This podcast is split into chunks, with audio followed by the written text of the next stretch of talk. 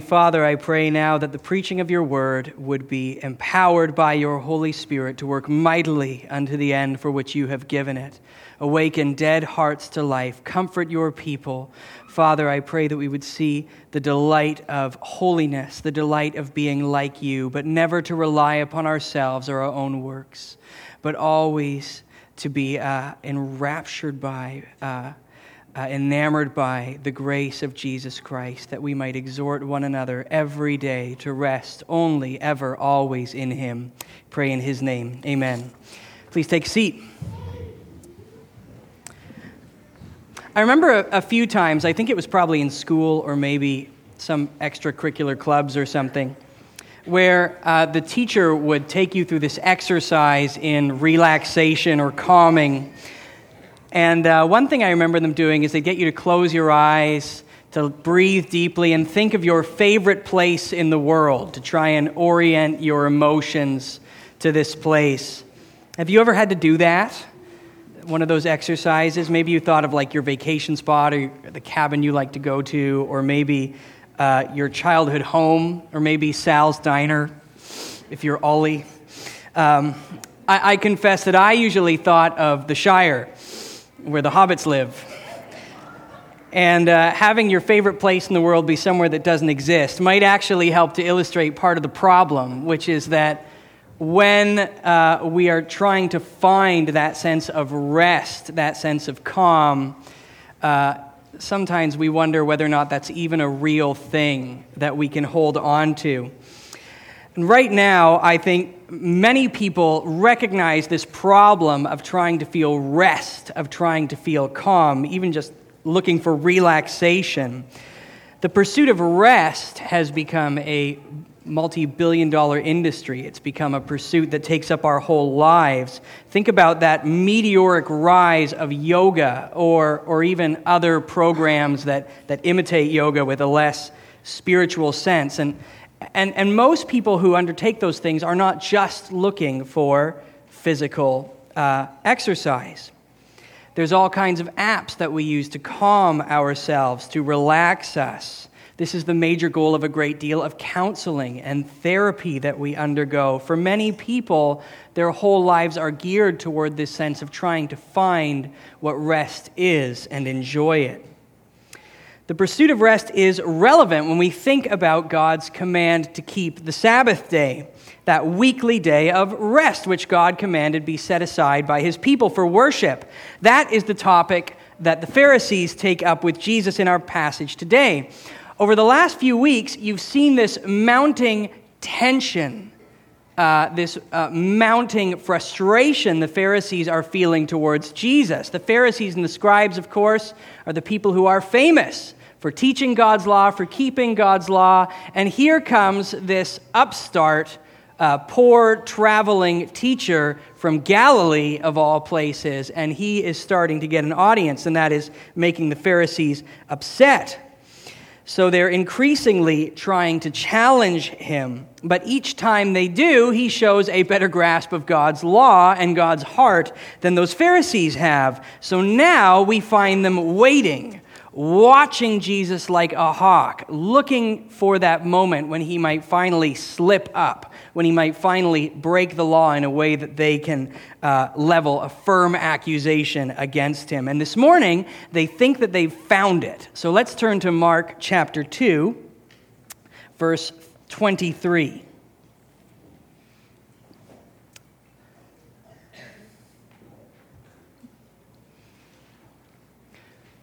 Mark chapter 2, verse 23. One Sabbath, he was going through the grain fields. And as they made their way, his disciples began to pluck heads of grain. And the Pharisees were saying to him, Look, why are they doing what is not lawful on the Sabbath? And he said to them, Have you never read what David did when he was in need and was hungry, he and those who were with him? How he entered the house of God in the time of Abiathar the high priest and ate the bread of the presence, which is not lawful for any but the priest to eat, and also gave it to those who were with him. And he said to them, The Sabbath was not made for man, uh, man for the Sabbath. So the Son of Man is Lord even of the Sabbath. I think it's pretty clear that the Pharisees would have been happy to find any accusation against Jesus. But they think they found a good enough accusation when they see Jesus' disciples picking heads of grain on the Sabbath. God's law said in Exodus 34 Six days you shall work, but on the seventh day you shall rest. In plowing time and in harvest you shall rest. The Pharisees argued that plucking heads of grain was a form of harvesting. Therefore, Jesus' disciples are clearly breaking God's laws regarding the Sabbath. So, how does Jesus answer them? Now, all of our points today are direct quotes from Jesus answering these accusations. And the first thing that we want to point out that Jesus says is that the Sabbath was made for man, not man for the Sabbath. The meaning of the Sabbath day, of course, goes all the way back to creation. God created the world in six days and he rested on the seventh. Now, of course, God did not rest because he was exhausted from his work because he was tired and needed to recharge. This was a day where God could delight in the display of his glory in his created work. Then, when God requires that his people set aside a day of Sabbath rest, the goal is very similar. Brother Kevin read us this command in the Decalogue, the Ten Commandments. Exodus 20 Remember the Sabbath day to keep it holy. Six days you shall labor and do all your work, but the seventh day is a Sabbath to the Lord your God.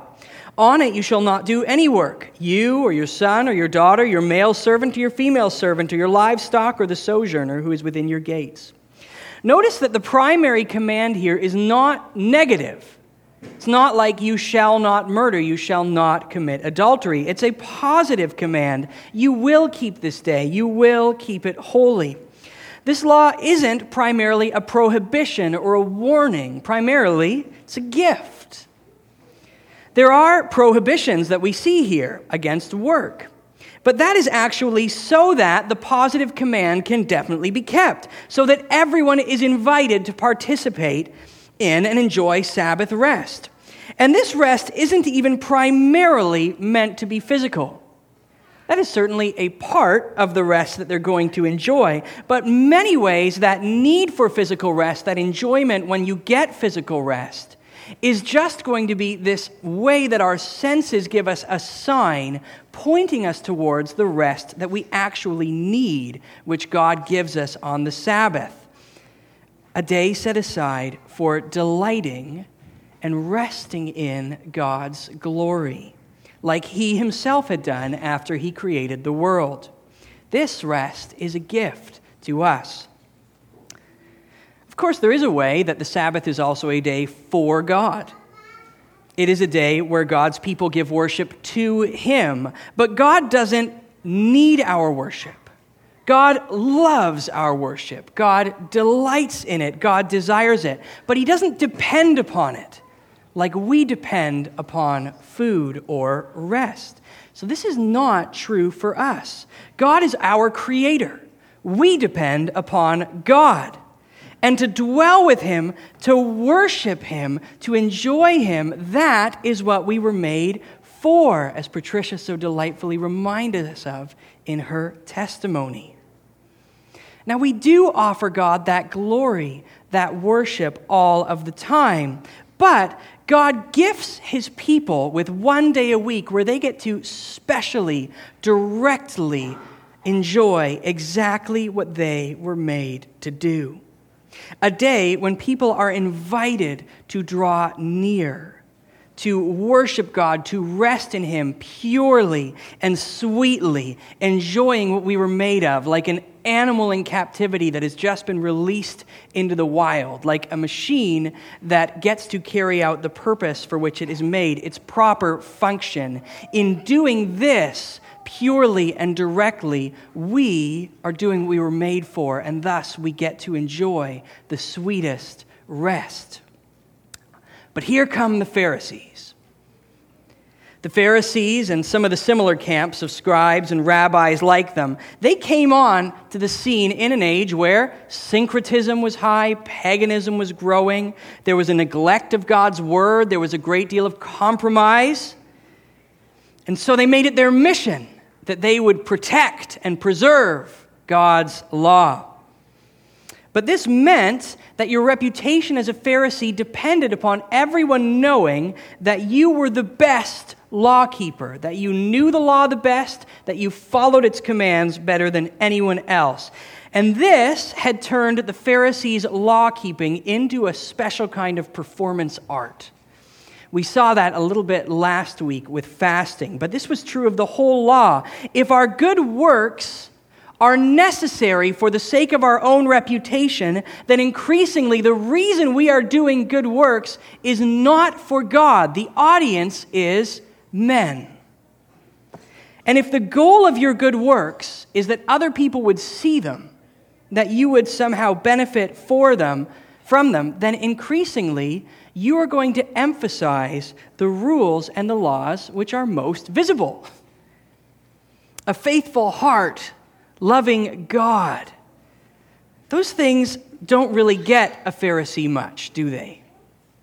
But the ceremonial law, the sacrifices, the festivals, the Sabbath day of worship, this is your time to shine. So, slowly, the traditions that the scribes and the Pharisees added to emphasize this visible worship on the Sabbath took that day over until it had become this elaborate system of rules and regulations. And this meant that now not just the Pharisees, but everybody has got to spend all the Sabbath day fretting about whether or not they have followed all of the appropriate rules for resting. Did I travel too far to visit my mother? Did I exert too much energy getting supper ready? Am I allowed to do something about this gaping wound? The whole nation is held hostage to the Pharisees' interpretation of the Sabbath. So, anybody who wanted real rest in God was going to have a hard time fitting it in between all the ways that they needed to impress men. So, Jesus' answer here exposes how the Pharisees have totally turned this gift from God on its head. They took a gift that God gave to men and they enslaved men to it. And in so doing, they totally lost the true Sabbath. The Pharisees are holding the Sabbath hostage to their pride, just like they are holding other people hostage to it. Thanks to these so called law loving Pharisees, the Sabbath was not kept holy, God was not honored, and men didn't get any rest. So Jesus again shows that the Pharisees certainly don't understand him, but also do not understand the law. Jesus explains this point with an example. Have you never read what David did? He says. When he was in need and was hungry, he and those who were with him, how he entered the house of God in the time of Abiathar the high priest, and ate the bread of the presence, which it is not lawful for any but the priest to eat, and also gave it to those who were with him. Now, this bread of the presence in the tabernacle, then in the temple, was set aside to show God's holy presence there. It is this wonderful reminder that God was dwelling near to his people. And so, you didn't just walk in and eat it, it was set aside eventually for the priest to eat, to provide for them. But as soon as David and his men are on the run being chased by Saul, they come into the temple hungry. Do you think that this, the law loving thing to do, would be to let them starve so that the ceremonial sign could be preserved? The priest Abiathar, he didn't give David the bread because he suddenly doubted whether this law was good. He didn't give David the bread because he suddenly doubted whether it was good to obey God. He did it because he understood the heart and the purpose of the law. The sign that this bread represented, again, wasn't something God needed. It's not that God personally had to make sure that that bread was set aside for him. God didn't depend on it, it was a gift to his people for the sake of their faith. And it would make no sense to Abiathar to let someone starve to keep up the sign, which was a gift to us. The law itself actually has similar situations written into it. Doves and even grain could be sacrificed for those sin offerings that were meant to show a lamb's blood being spilt for the forgiveness of sins. You could celebrate the Passover a month later if you desired to keep it but were unclean when the Passover came. Because these things were not uh, things that God depended on. They had to be practiced perfectly for His sake, they were gifts to His people. God would never desire that His gifts of faith become obstacles for faithful people. So it's the same with the Sabbath. When Jesus says the Sabbath was made for man, not man for the Sabbath, Jesus is not saying the Sabbath is yours, go to town and do whatever you want to. That would be a faithless neglect of the Sabbath. Again, a Sabbath according to our design and not God's. Jesus is saying what the Sabbath actually is what God commanded it to be is a gift for you the gift of resting in God. It's the Pharisees who had redesigned the Sabbath according to their design, all for their own gain. And they are doing this claiming that they are doing what God wanted. God already told Hosea, I de- desire steadfast love, not sacrifice. Meticulously perfect ceremonies were never the point faith was. God's true commands were all meant to give and grow faith and rest in God. Show us how to walk in nearness to God, not how to impress Him with all the things that we could do. Those commands were good, but as gifts. In fact, the law revealed that if perfect, meticulous adherence to all of its rules was the point, then all of us would only stand condemned before God. Even the true law, if you are trying to keep it like the Pharisees did, getting it all right to show that you are worthy, that you are acceptable, you are doomed. You are condemning yourself. The law will always expose our hearts, silence our pride, reveal our sin and our inability. But that doesn't mean it's not good. Because the law was, and in many ways still is, a gift for the faith of God's people. Even after Christ has died and rose again, and we are living the new wineskin life, to go back to the prior passage. The law shows God's character, his heart, it shows what he loves,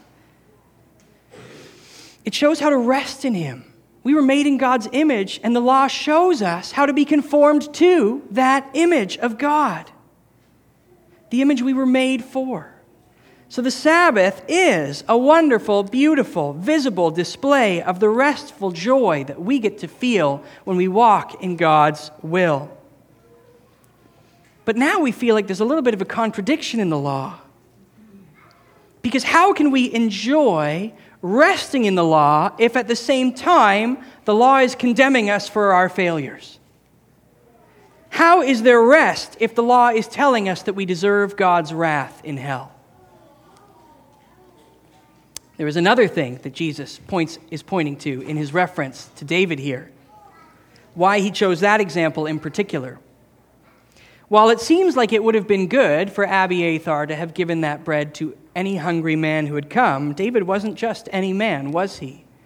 David was the anointed king. David was the Messiah, and it was going to be his job to lead God's people in obedience to his law, to uphold it among them.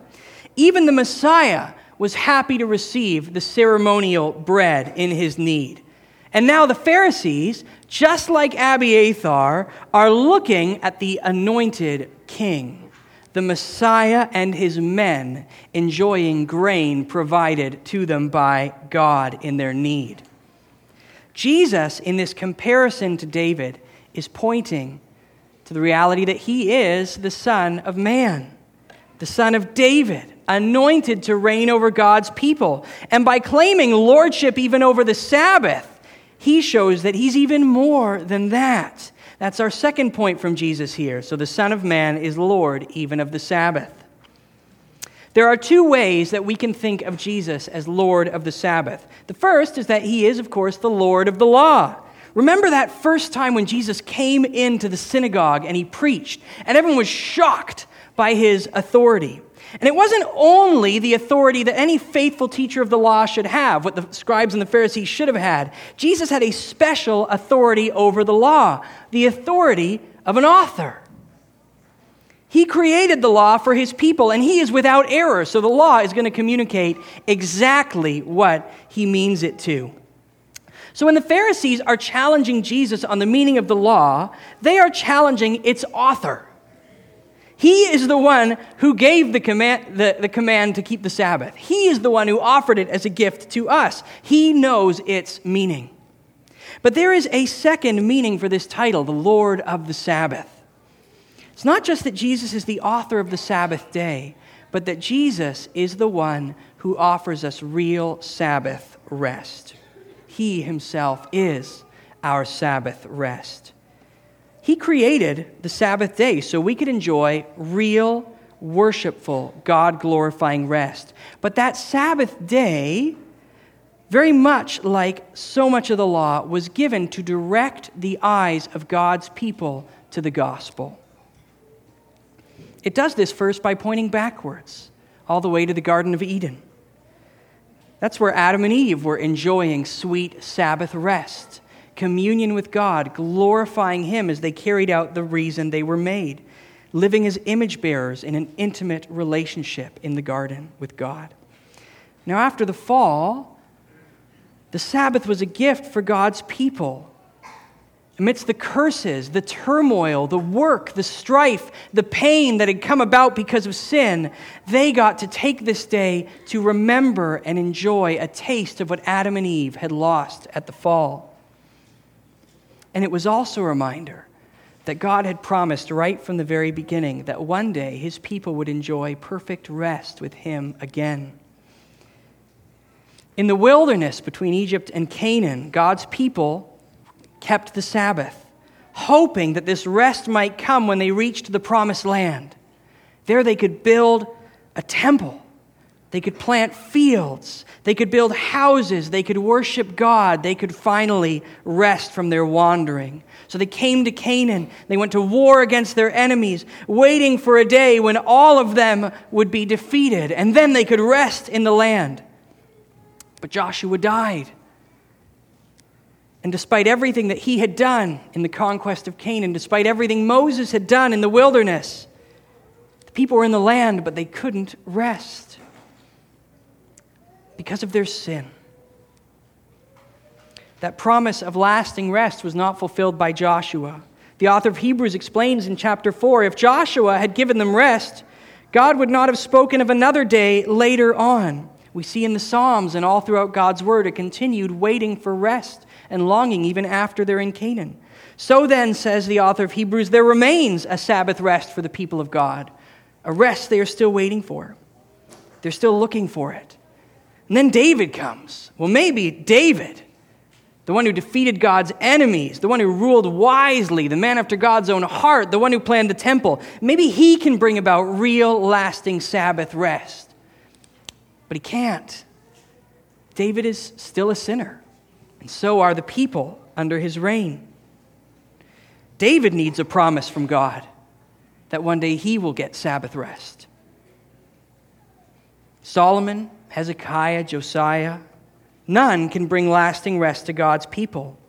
And then comes the Son of Man, the Lord of the Sabbath, the one who created the Sabbath to prepare God's people for when he would come to offer them real lasting Sabbath rest. Jesus says, Come to me, all you who are weary and heavy laden, and I will give you rest.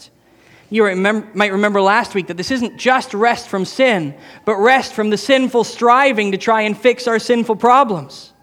Jesus has come into our tumultuous suffering, our fallen, sinful existence under the curses without ever sinning he experienced that turmoil, that suffering, and then he felt the full wrath of God that our sin deserves on the cross.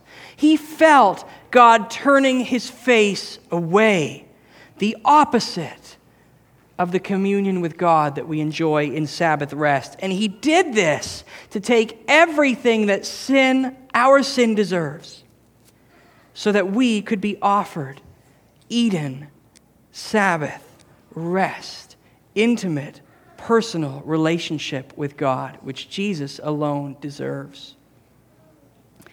Jesus rose from the dead. An assurance to us that all of these promises will absolutely be kept.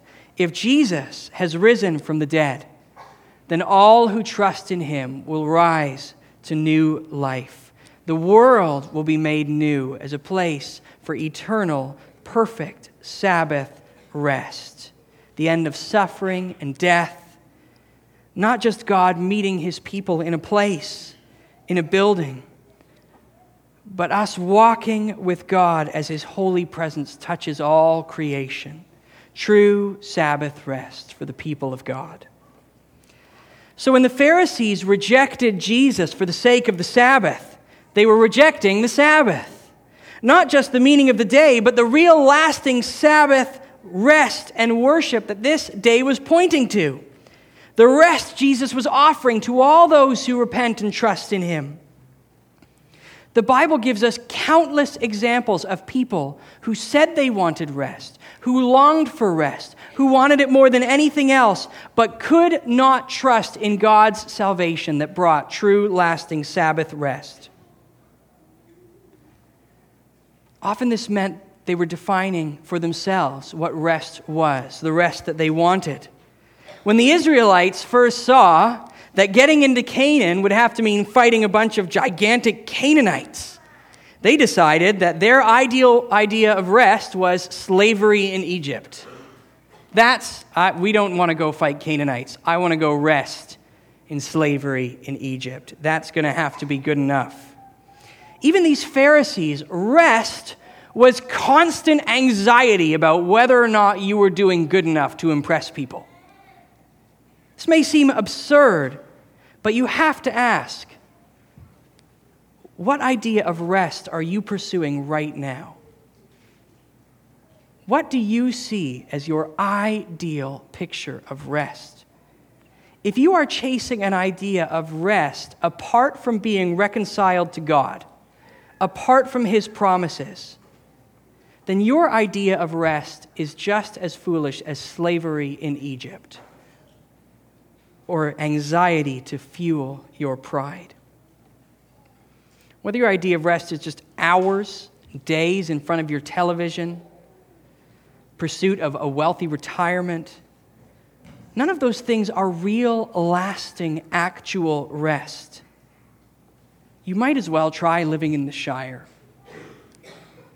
Our ideas of rest are illusions. And when we finally get them, they're not all necessarily sinful, some of them are. But apart from God, they're hollow. Sometimes they're even terrible, apart from the rest that is only ours in Jesus. Maybe you've already seen this in your own pursuit of rest. You can definitely see it around you, don't you? We live in one of the richest societies in the world. We have the most free time. We have the least homework. We have the most lifestyle choices. Do whatever you want, and yet we are somehow more depressed and anxious than ever because we are rejecting God's salvation. And so, in our pursuit of rest, we are rejecting rest. We are rejecting the Savior who is extending that rest to us. Come to me, and I will give you rest. The author of Hebrews puts it to you. Therefore, while the promise of entering his rest still stands, let us fear lest any of you should seem to have failed to reach it. And then let us strive to enter that rest so that no one may fall by the same sort of disobedience as those Israelites who rejected the promised land. This is an invitation to you to rest in the Sabbath rest that was purchased for you by the blood of Jesus. He suffered all of the turmoil and the anguish and the wrath that your rebellious search for rest deserves. He has taken it all so that He might offer you immediately, right away, peace with God.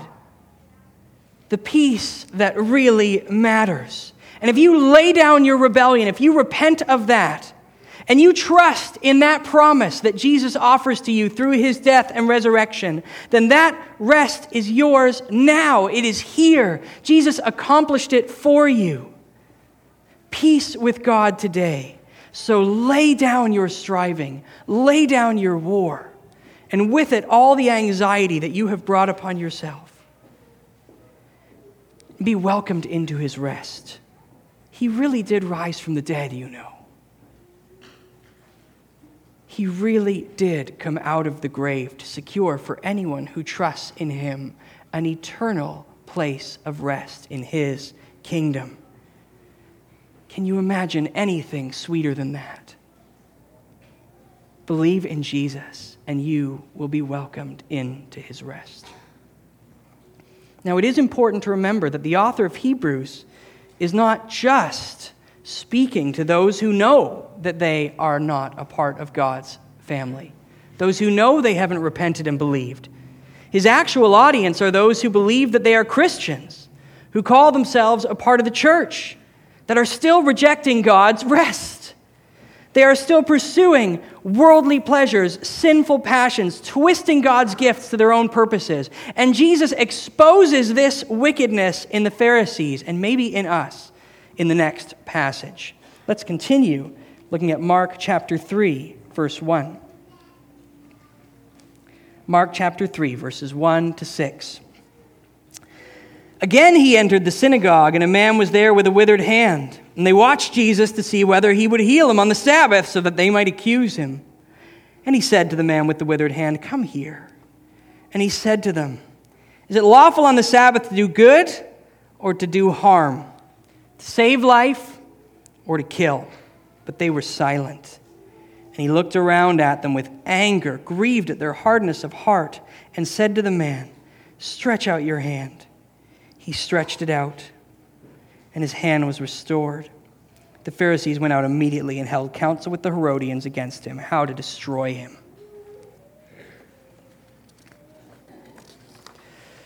Our third point is Jesus' question here Is it lawful on the Sabbath to do good or to do harm, to save life or to kill? So we have a second scene on the Sabbath a man with a withered hand in the synagogue. And the Pharisees are watching him. They're watching him because they can clearly see that here's a man in need. And they know what Jesus is going to do if he sees a man in need on the Sabbath. Why is that so interesting to them? Because they are sure that once again they'll catch him breaking the Sabbath. Non life saving healing was also a category of work which had been prohibited on the Sabbath. Remember when Jesus healed Peter's mother in law and all of these people in genuine distress, sickness, hurt, flock to him, but only after sundown. They have to wait. They have to carry their burdens because on the Sabbath day they are forbidden from going out to seek healing. They could not be healed. They could not be granted rest because they were afraid of the Pharisees and their teachings on the Sabbath. So Jesus, as he heals this man on the Sabbath, exposes the hateful hearts and the twisted rules of the Pharisees. First, he shows that they hate the Sabbath itself. They don't want the Sabbath to be a day of rest, they don't want it to be a gift for the good of God's people. They need it to be a day of anxiety, a day where you prove your mettle. If anyone tried to keep the Sabbath the way God desired, they'd rebuke that person. How dare you come to God for relief and rest on the Sabbath? Second, Jesus shows how much these men despise God. They don't actually care what God Himself determined was lawful on the Sabbath. They're trying to commandeer God's Sabbath day, the day when His people glorify Him and they co opt it for their own purposes, for the sake of their pride. Even now, God has come. Jesus, the Son of God, is standing before them, offering Sabbath rest to God's people. And their hearts are hard. Jesus is angry and grieved while being perfect in his knowledge. It's like being flabbergasted. God is here, and they are rejecting his Sabbath rest being offered to them or anyone else. Everyone else is looking at these miracles and coming to understand who could that guy be? But the Pharisees refuse even if the evidence is clear, because they are firmly resolved to pursue their own glory rather than God's. Third, Jesus exposes that they hate this man, by extension, all men. The Pharisees have no interest in the welfare of a hurting man, just like they would have been happy to see Jesus' disciples starve if it had meant keeping the Sabbath. So they'd be very happy to see this man left his entire life with his disability, unable to work, to provide for his family, rather than see Jesus heal him. But in this case, they actually kind of do want him to heal that man, don't they? Not, not because they love the man, but because they believe that they have laid him out as a trap for Jesus. This man, because of his weakness, because of his suffering, is the perfect bait for the Pharisees to catch Jesus being gracious. The Pharisees turn people into objects to suit their own purposes. The people of God have become a commodity to make use of for their own gain. They are good to people when it benefits them. People are useful in that way as an object of the good works that can be seen by others. But they would refrain from any good which would damage their public image, would go against their pursuit of their own glory. So, all at once, Jesus has exposed in the Pharisees, before they've even said a word to him, their hatred of the Sabbath and God and men. And the Pharisees immediately confirm this in their response to what Jesus does. This is the moment that they resolve that they are going to have to kill Jesus. And they go and get the help of the Herodians. We don't know a great deal about the Herodians, but the name seems helpful enough. Most Jews were firmly opposed to the reign of King Herod, who was a non Jewish king that had been installed by the Roman emperor. So the Herodians were likely Jews that advocated for Herod's reign, that did everything they could to keep Herod's power secure. If the Pharisees were the opponents of all this Roman syncretism, the Herodians would have been the advocates of it. This means that the only thing that they would have had in common was that they saw Jesus as a threat. So the Pharisees are proving Jesus right. They're showing that their righteousness is just a performance. It doesn't matter in the dark and in secret. They are prepared to work with men that they would openly condemn. Men who despised God's law if they can preserve their position, their security, their own idea of rest. Now, in the overall picture of Mark, this final confrontation with the Pharisees and their response to plot to kill Jesus is an important step in God's plan to bring Jesus to the cross as an atoning sacrifice for sin. Many of us have claimed to love God, to love His Word, and it's hard for others to see that in us. They can't, we, don't, we can't question that. But what is visible, what we can see, is our love or lack of love for each other. Jesus' question for the Pharisees is for us. If we say that we love God, that we love His will, that we desire His rest, then we have to ask if we really love those things on God's terms, have we obeyed His commands for that rest, primarily as they relate to how we have loved others? Have we been eager to serve others? to promote life and health and joy among God's people. If we love God's rest, have we been excited to become a means through which that rest is extended to other people? This question is still real for us because the Sabbath, even the Sabbath day, has not gone away. Jesus didn't end the keeping of the Sabbath day at his first coming, he did make it new.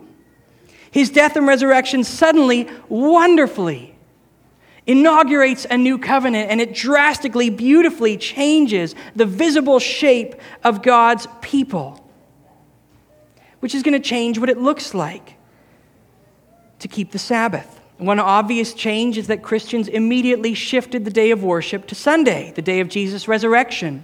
Worship changed from things looking forward to God's coming salvation now to worship that looks back on the salvation that's been accomplished even as we look forward to Jesus' final return. The New City Catechism says that when we read the fourth commandment, we recognize that on the Sabbath day we spend time in public and private worship of God, rest from routine employment, serve the Lord and others, and so anticipate the eternal Sabbath. There are great questions to discuss, like what it means to rest from employment in a non Christian society, where employers are not mandated to honor God's command. But for every believer, we should still desire, and as much as it is within our power, pursue a day that is not just for physical rest, but for real Sabbath rest. And this will look like giving glory to God as they did. It will mean enjoying a gift of rest that He has offered to you personally. But Jesus shows us here, just like our catechism points out, that these two things are also bound up in serving others.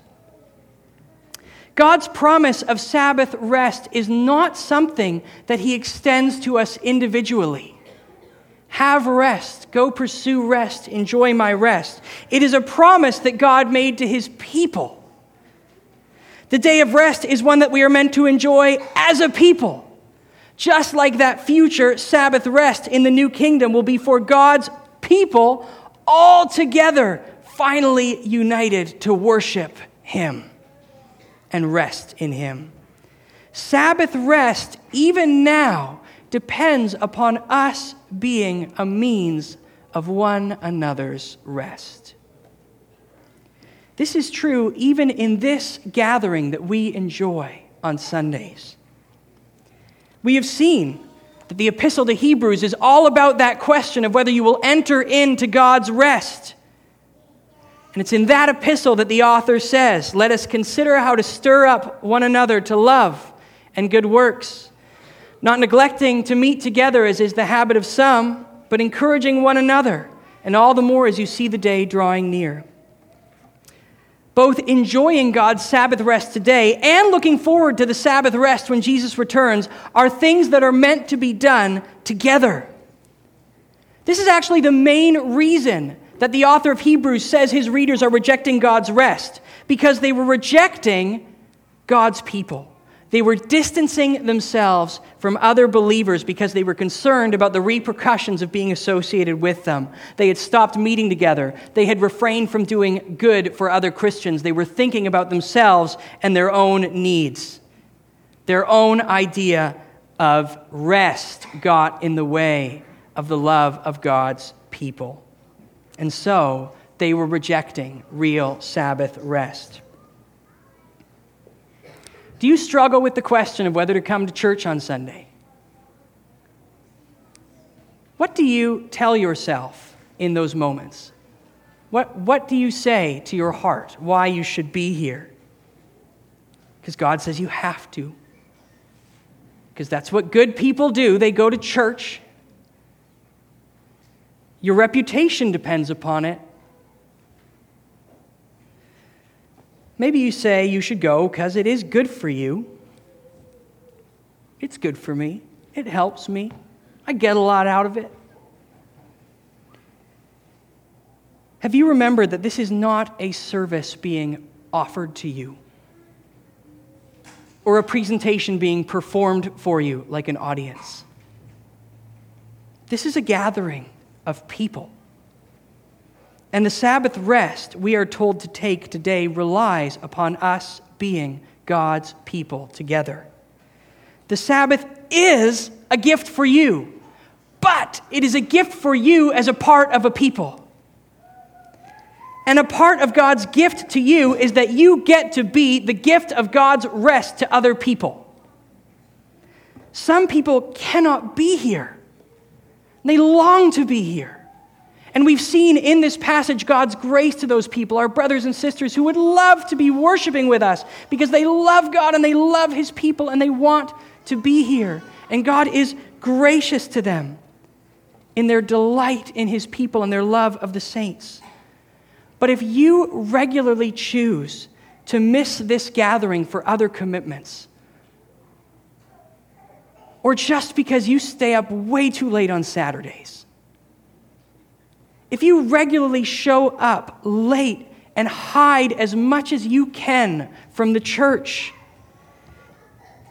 You are saying that those other things that have gotten in your way are the things that you need to rest in more than the Sabbath rest of God's people. That is what I need. And you are also telling your brothers and sisters in Christ that those things are more important than them.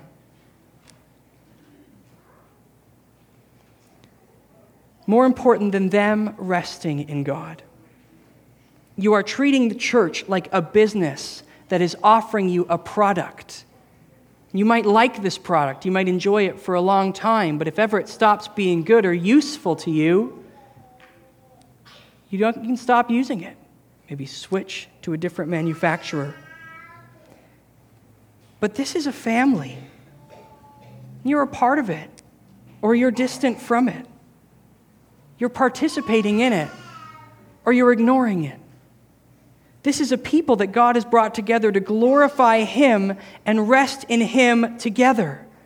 We are enjoying the reason we were made together. We are helping one another enjoy that? Does your attitude towards the worship service, the church, God's people, does that show that you're thinking like a Pharisee? You, apart from the church, you get to decide what worshiping God looks like. You get to decide what it means to relate to God, to know God. Nobody is going to tell you what your relationship with God looks like. And whether you are known in this church as a member or not, this has essentially kept you as a guest and a stranger among God's family. You have commandeered God's word. You have commandeered God's will and his rest. You have taken it, not just from the church, you've taken it out of God's hands. And you might have twisted the idea of God's church, his worship service, into something that you think is good, something that you think is restful, something that you think you would love. You might even have twisted it into something that you hate and eventually want to get rid of. So, for the love of God and his people and his Sabbath rest, surrender God's Sabbath back to him. Surrender your will to God's will for his worship and his rest and his people and his church and their worship together. God is offering you rest, not that worldly buffet of ideas that are always going to leave you with longing. He is offering you freedom from Egypt and a place in the promised land with his people. We are on the way there. We are in the wilderness. And while we are there, He has given us a day to remember that, to see it together, to hold each other to it, to remind one another that we are not enslaved in Egypt anymore. That is not rest. We do not want that. To remind one another in our wicked hearts, don't go back there to the world's ideas of what is restful, what is joyful, what is good. You are no longer a slave to your passions, your sins, your pleasures. We are God's people together, caring for one another, submitting to Him, loving His will, because He's already saved us by His grace. And we love to worship God. We love doing what we were made for. We want to remind one another of that.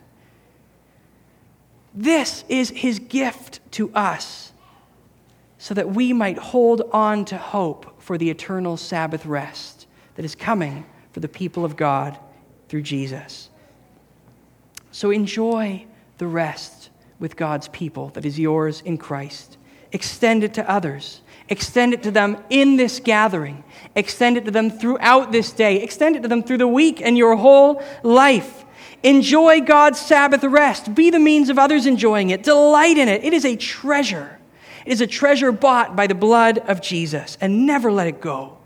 Cling to it in the hope for the day that is coming when true and perfect rest will be ours in the kingdom of Jesus forever. Let's pray. Heavenly Father, I pray that we would cling to your Sabbath rest, and cling to it together. We thank you that this rest is a promise in Christ. It is not something we deserve. Is ours because Jesus took what we deserve so that we might rest in him. And Father, if there is anyone here that keeps themselves distant from your people, that cares little for the gathering of your saints in Sabbath rest, that is focusing upon themselves and their own idea of what is good and restful, Father, I pray that they would repent in recognizing the true Sabbath rest that you give to us, not according to our design, but a greater gift according to yours, that we would rest in the good news of Jesus. And I pray that we would hold one another on to that good news and that rest until the day we will perfectly, eternally enjoy it together in his kingdom. I pray in Jesus' name, amen.